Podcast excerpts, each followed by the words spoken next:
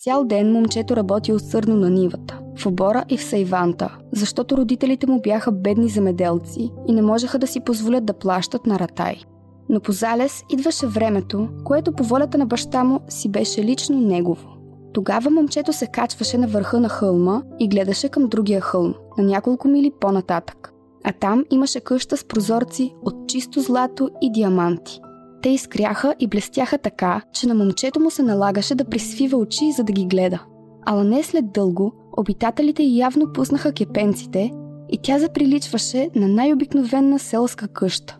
Според момчето го правеха, понеже идваше време за вечеря и тогава то се прибираше от дома. Вечеряше с хляб и мляко и после си лягаше.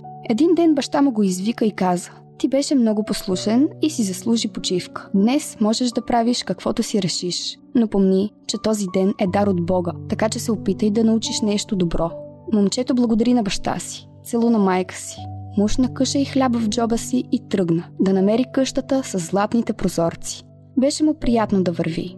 Босите му крака оставяха следи в белия прах и когато погледнеше назад, отпечатъците от стъпките му сякаш го следваха и му правеха компания.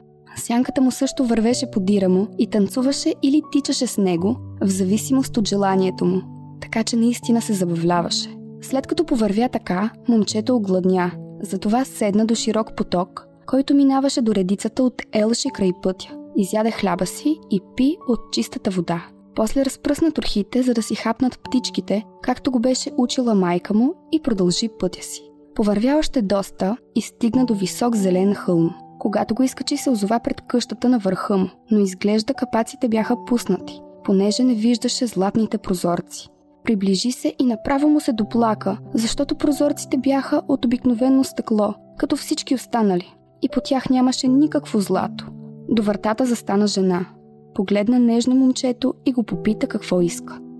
Видях златните прозорци от върха на нашия хълм, обясни и то, и дойдох да ги видя, но сега те са от обикновено стъкло, Жената поклати глава и се засмя. Ние сме бедни земеделци, рече му тя, и няма как да имаме злато по прозорците си, но пък през стъклото се вижда по-добре. И тя покани момчето да седне на широкото каменно стъпало пред вратата. Донесе му чаша мляко и сладкиш и го остави да си почине. После извика дъщеря си, дете на неговата възраст. Кимна им и се върна към заниманията си. Момичето ходеше босо, също като него, и носеше кафява памучна рокля но косите му бяха златни като прозорците, които виждаше от хълма, а очите сини като небето по пладне.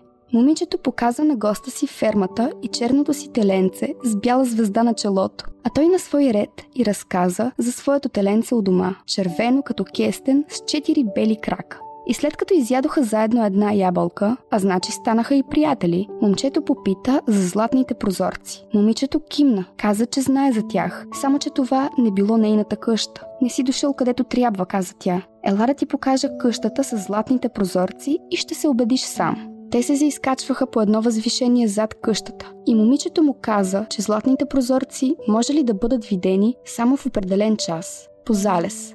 Да, знам, отвърна момчето. Когато стигнаха до върха на възвишението, момичето се обърна и посочи и там. На далечния хълм стоеше къща с прозорци от чисто злато и диаманти, точно както ги беше виждал. И като погледнаха пак, момчето осъзна, че това беше неговата къща. Тогава каза на момичето, че трябва да си тръгва и й даде най-хубавото си камъче – бялото, с червената ивица, което от една година носеше в джоба си. А момичето му даде три диви кестена. Един червен като сатен, един на петънца и един бял като мляко. Момчето целуна момичето и обеща да дойде пак, но не каза какво бе научил. Заслиза надолу по хълма, а приятелката му стоеше в светлината на залеза и го гледаше. Вървя дълго и стигна до бащиния си дом помръкнало но през прозорците се виждаше светлината на лампите и на огъня. И те изглеждаха почти толкова ярки, както когато ги гледаше от върха на хълма.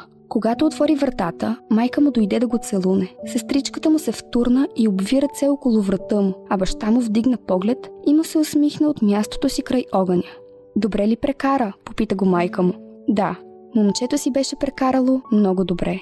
А научи ли нещо? попита баща му. Да, отвърна момчето научих, че прозорците на къщата ни са от чисто злато и диаманти. Това беше приказката Златните прозорци. Аз бях Радина Алексиева.